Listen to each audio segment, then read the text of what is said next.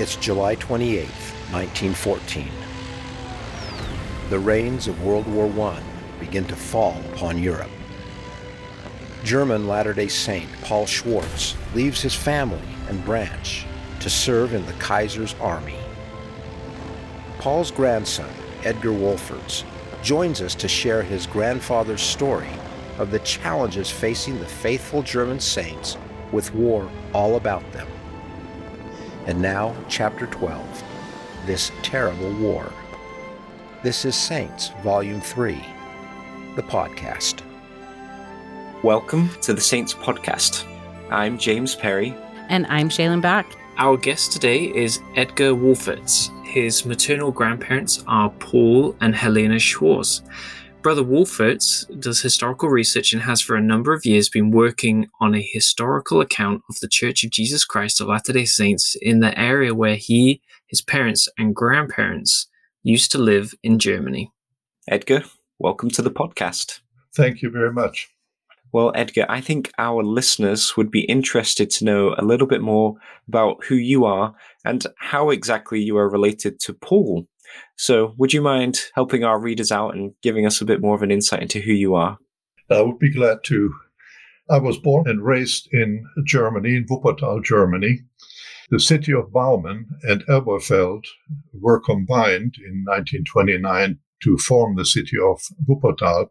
In 1959, my family and I immigrated to Salt Lake City. Later, I served a mission in the Netherlands attended Brigham Young University and got degrees in uh, German literature. I've been retired since 2006. Fantastic. We're glad you're here.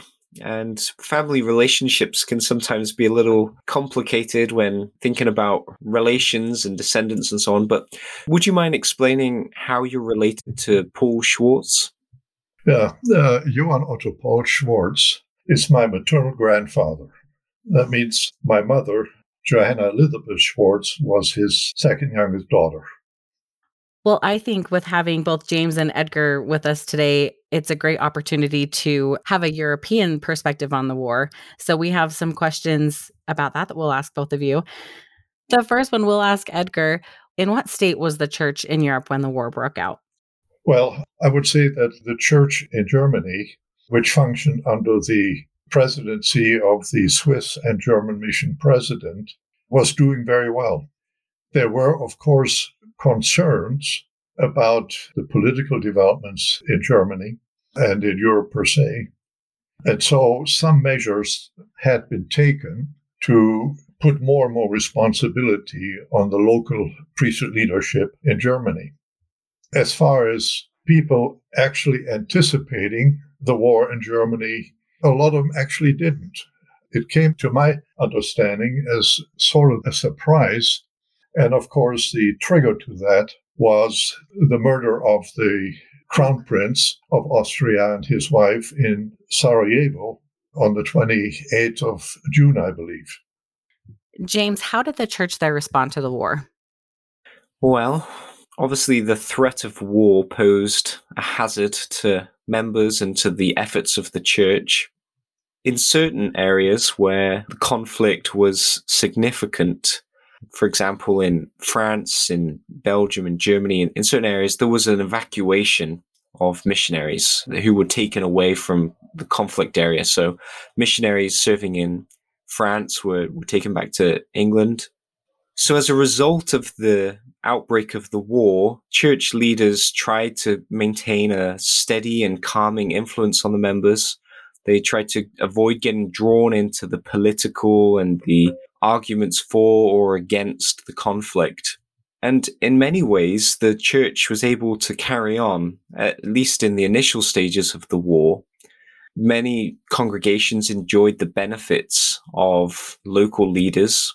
And at this point, the church in Germany was doing well church in the British Isles, for example, was doing well, considering it had gone through some considerable persecution in the years before the war.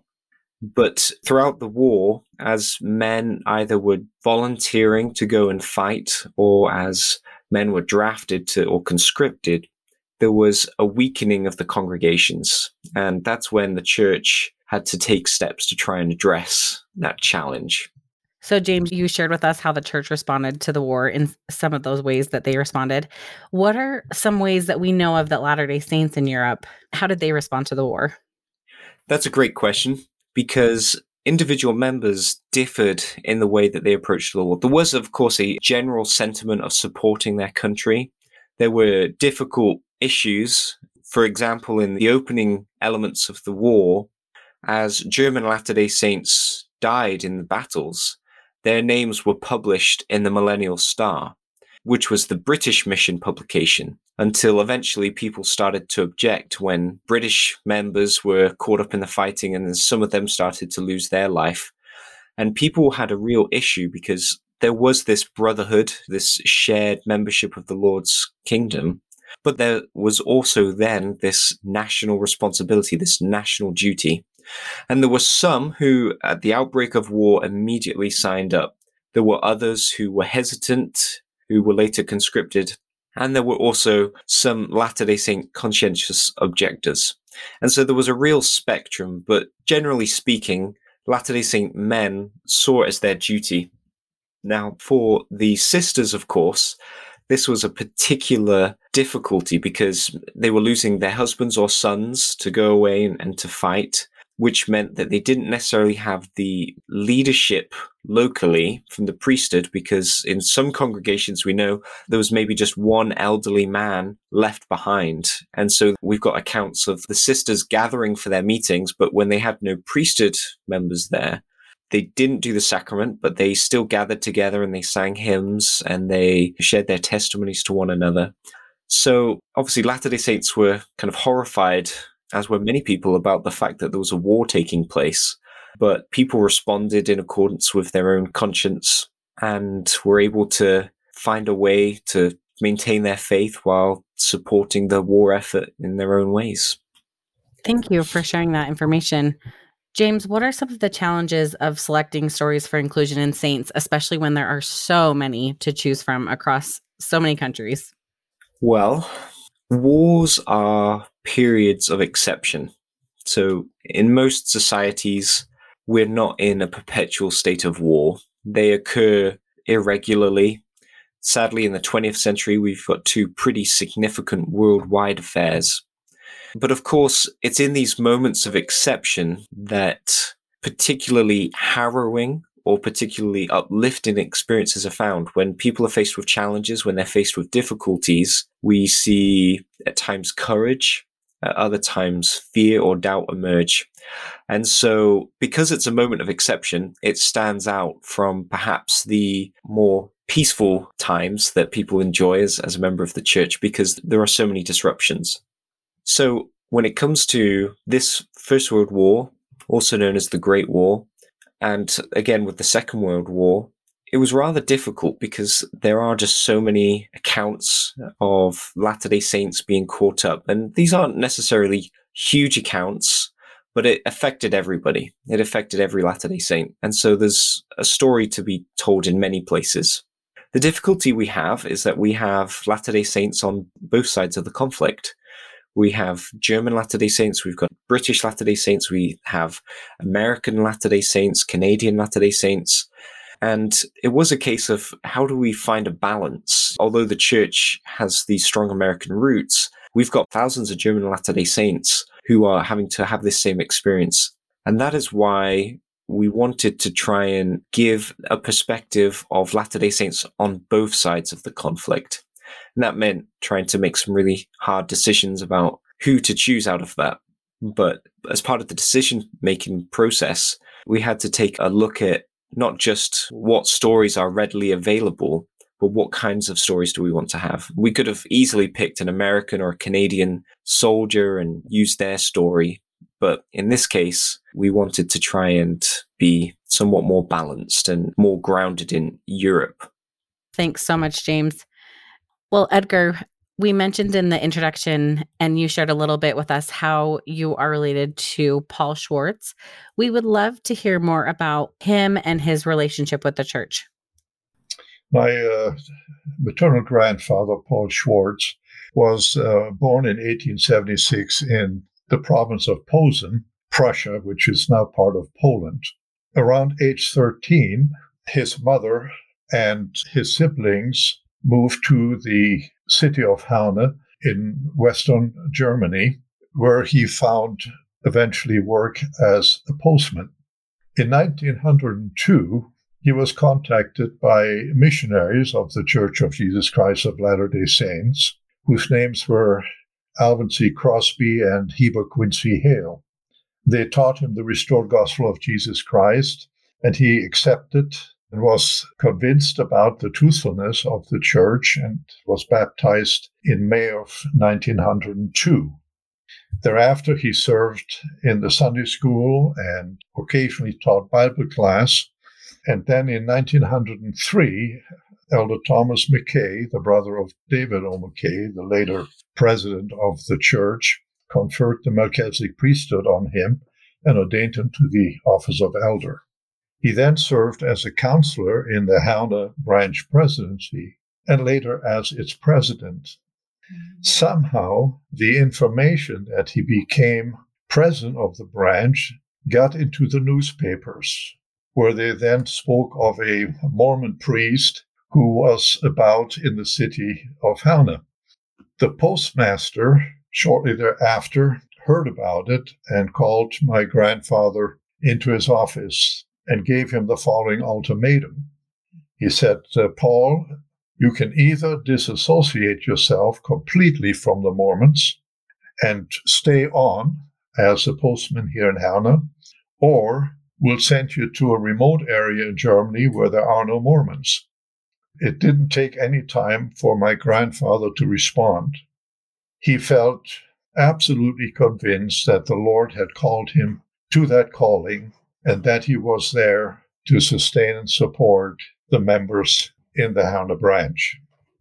Lastly, he was, uh, he, well, I think he quit, then found a job in one of the coal mines in Herne, working some 2,000 feet below the surface. Quite the change. It was in 1904 that he found work in Elberfeld, which is a city about 35 miles south of Herne, with the Singer Sewing Company as a bill collector and uh, as a salesperson. And so, consequently, he moved to Elberfeld, where he also married his wife, Helena Schöneweis Schwartz.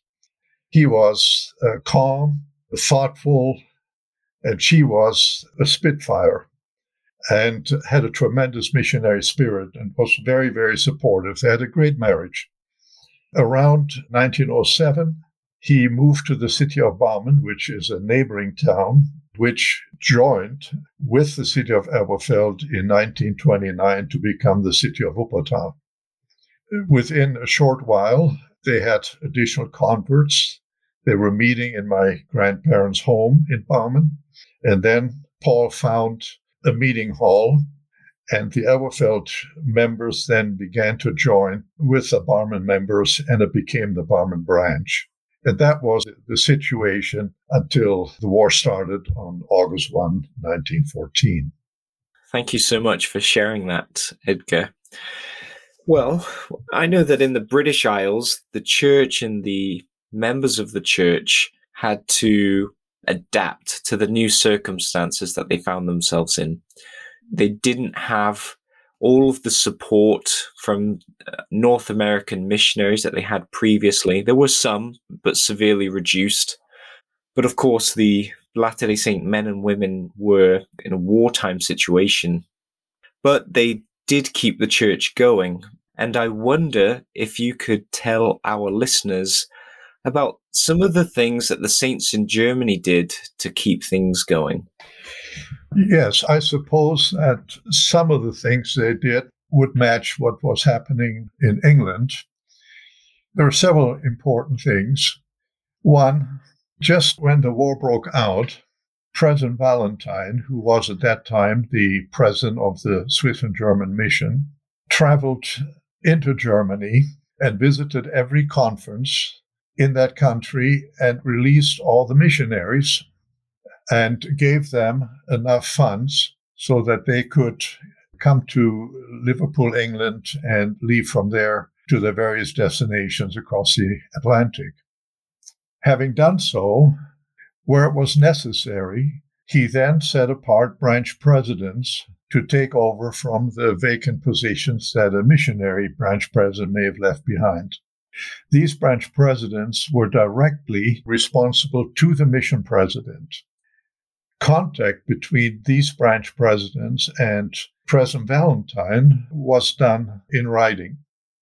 Church pamphlets played a very important role because you didn't have very experienced missionaries anymore. And so, in time, local sisters were called as branch missionaries, and the pamphlets were very helpful to them in spreading the gospel. The Stern became a very important aspect. The Stern is the equivalent of the Millennial Star in England, which informed members through articles on doctrine regarding church publications, conference talks, guidelines for callings, how to plan large meetings like Sunday school conferences, and so on. The role of the Sunday school became more central, and so did the Relief Society. There were only nine relief societies in the mission when the Valentines started out. And by the time they left in 1916, there were 18, so it doubled. Now, the challenge, of course, uh, was that all capable men eventually ended up in the war. And so, like you said earlier, there was maybe an elderly gentleman that would take over. That was the case in the Barmen branch. My grandfather was called to war in September of 1915, and an elderly gentleman by the name of Julius von Bauer was uh, called to fill his place. The problem was that he resided in a different city, and often the military claimed the trains for military personnel only. So many times, Brother von Bauer could not come to Barmen. And that necessitated in time that a change be made. And President Valentine called my grandmother, who had been the secretary in the branch and the Relief Society president, as the president of the branch, functioning under the direction of Julius von Bauer. And this was not for a long time, and I think it happened around 1917 for a number of months when that took place. So those were some of the things that helped them compensate for the lack of the missionaries. But there was also in most branches a tremendous sense of unity, realizing the need to support and strengthen each other in the church. Absolutely. And I think we see that in the stories within this chapter and the previous chapter. We provide the perspective of Paul Schwartz, you know, this German infantryman. But then we also have Latter day Saint women in the British Isles trying to keep things going on the home front. We're in Belgium with the, the saints there. The common thread is this unity of them working together and I think you're right. I think despite the hardships, despite the war, there is an increased sense of unity, but there are also successes. And I know in the British Isles, as another example, there was growth. There were relief societies organized. There were new branches. Eventually, were kind of brought about as a result of the efforts of Latter day Saint women who were called as missionaries. And here we have Isabella Blake, who, as a local leader, is responding to the call to serve in a new way as a local missionary. And we see and know that they had just as much success as the full time North American missionaries. And to see how the church was able to grow during the conflict, despite all of these things, I think is a testament to their faith and their commitment both to the Lord and to the church. And that's true, I think, as you've said, of the saints in Germany and the same true in the British Isles and, and probably elsewhere. Edgar, will you tell us a little bit more about Helena Schwartz and the challenges that she was facing during this time? I would be glad to. I think my maternal grandmother's first concern when her husband Paul was called up into the war was how do I feed my family? A common soldier's pay was simply not enough. And the complication was that she had to work, but at the same time, she had five children. The oldest was 10 and the youngest was 14 months, which meant that the 10 year old son and 8 year old daughter were responsible to take care of their younger siblings. I can hardly imagine what that must have been like. I suppose that when she found a, job in Elberfeld as a seamstress, that perhaps she didn't work every day. Otherwise, I wouldn't know how she would have managed. The other concern, of course, was the branch itself. Uh, she was the branch secretary. And as I mentioned uh, a lot of times, Brother von Bauer was unable to come. And so she would have to step in and keep the meeting going. Another complication that set in was that the church's relief fund did not make it into Germany. Now, the first presidency, December of 1914, had asked the American membership to collect monies to be sent and dispersed among the British and German and French, Italian saints. But the difficulty was, of course, that once the war got on their way, the borders were closed. And to my knowledge, only in March of 1915 did some of the fund reach President Valentine from the European mission president, which he then dispersed among the branches in Germany, giving each branch president approximately 100 marks. But I think that's the only aid that was able to get through during the wartime. Thank you for that, Edgar. It's obviously sad to know that it was more difficult for these relief funds, this aid to reach the saints in Germany. I suppose the limitations and impact of the war, no doubt, played a part in that. But Helena Schwartz, the difficulty she's facing, I'm sure, was true of many other German Latter day Saints. And in the British Isles, as I'm sure happened in Germany, the sisters also had this desire to help the war effort. And we have accounts of egg Sundays where the sisters would collect the eggs from their chickens on a Sunday and collectively they would then donate them to the local hospital as a way of giving up something that they need to help the local hospitals that were trying to feed the patients that they had. If I may add something, Please, yes. The challenge, of course, for the Saints in Germany was the embargo of the British Navy, so that by 1917, the shelves in the German grocery stores were getting empty. And also, fuel was no longer available. There were quite a number of Sundays when meetings had to be canceled because it was simply too cold. And the added difficulty was the hours one had to spend standing in line to get a little bit of rationed food. And so they couldn't collect eggs because some didn't have any. That was an extreme luxury.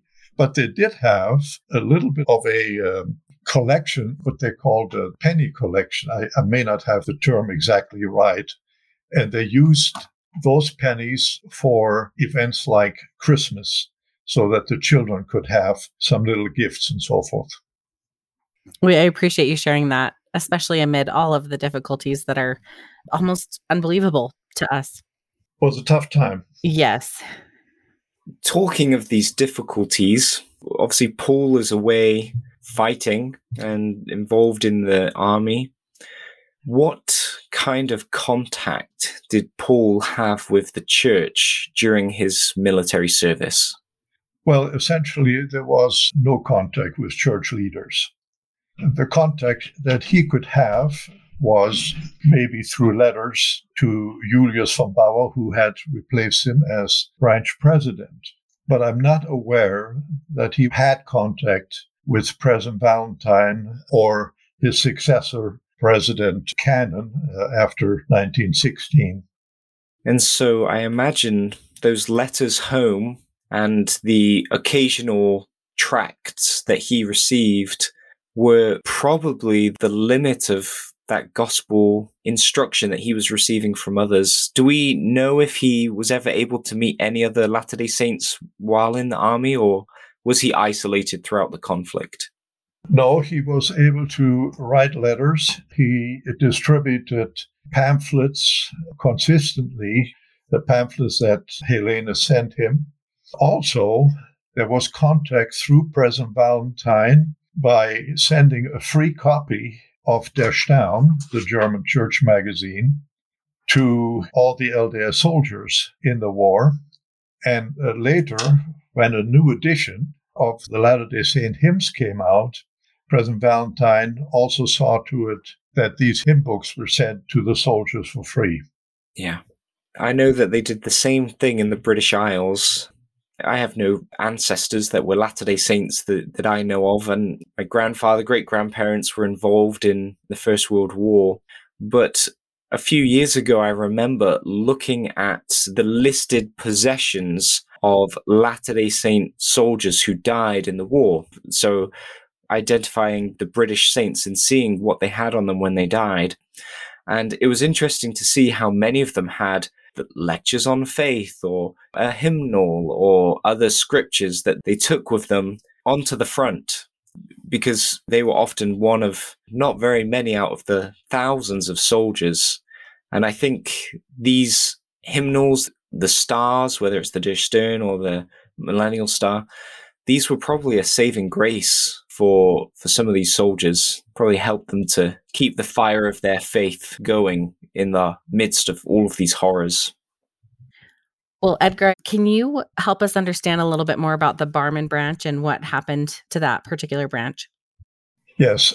I mentioned earlier that when my grandfather was called into the war, that uh, Julius von Bauer replaced him as branch president, and also how the sisters were called to various positions in the Sunday school and Relief Society, of course, and, and so forth. And I mentioned that for a short while, Helena was also asked by either President Valentine or Cannon to function as a branch president under the preset direction of Julius von Bauer. The branch held up well. From what I could read from my parents' journal and so forth, there was, on the whole, a great spirit. Already from the beginning, there was not quite the war uh, euphoria that you saw in Germany and perhaps in some of the German branches. Part of it was because, on the whole, most of the members, the, the men and women, were married. They were a little older, and there were also a whole generation of older converts, which naturally tempered their feelings a little bit about uh, the war. When the war ended, my grandfather returned unscathed after having fought in Verdun and some of the other terrible killing fields of that war. And he served again very briefly as a branch president. And when the missionaries returned, he was alternately a first counselor in the branch or the branch president. Around 1921, 1922, the Barmen branch was divided into the Elberfeld and Barmen branch. And there seemed to have been sufficient members and mainly investigators of the church to be able to do that. And so my grandfather then continued alternately as a counselor or a president until he was called as a district president. I believe it was the Cologne district that would have been just after the 1930s. Thank you very much for that, Edgar. Now, we read in the chapter how Paul has several near misses. And I think there can sometimes be a tendency for us to see the hand of the Lord protecting us when others who are perhaps equally as worthy or believing can still be seriously hurt or killed.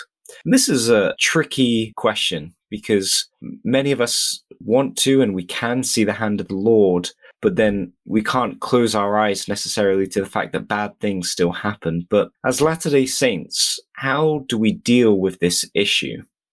Well, you're correct. It is a very difficult issue. But the marvelous thing about the restored gospel of Jesus Christ is that it gives us a larger perspective. We are taught in the gospel that there will be opposition in all things, that there is an eternal progression, that it is because of opposition that we grow, But of course, the decision is always in the hands of the agency of that person. Some become very strong because of tragedy, death, or suffering because of the war and at other times, whereas others turn bitter. And so the possibility to have it become a positive experience is there because of those principles in the restored gospel of Jesus Christ. Can we explain everything as to why somebody was killed and, and somebody else wasn't? Outside of perhaps some personal choices, we really can't. But we do know that growth and faith and spiritual power can come to us because of opposition. In fact, how could words like suffering or love or illness even be formed if there wasn't such a thing? Well, Edgar, your insights are so fascinating. And it reminded me of a very specific scripture in Alma, just some of those words that you used, where the Nephites and the Lamanites are, of course, fighting. And it says, because of the exceedingly great length of the war, many had become hardened and many were softened because of their afflictions. And so it's just interesting that that's a theme that kind of is the same regardless of the time and regardless of the age. So we appreciate you sharing those insights. And I just thought that was such an interesting connection. Well, Edgar, Paul has such an incredible, eventful life that we read about in Saints and very difficult life as well. Unfortunately, we aren't able to return to Paul later in this volume, but we would love to hear from you. What does he go on to do in his life and how does his story end? Yes, when my grandfather was serving as branch president around 1934, his wife Helena passed away of leukemia. It was a four year long struggle. Four years later, in 1938, he married Victoria Fittinghoff. In 1943, uh, I think it was the 29th to 30th of May 1943, Barmen was destroyed by a bombing raid.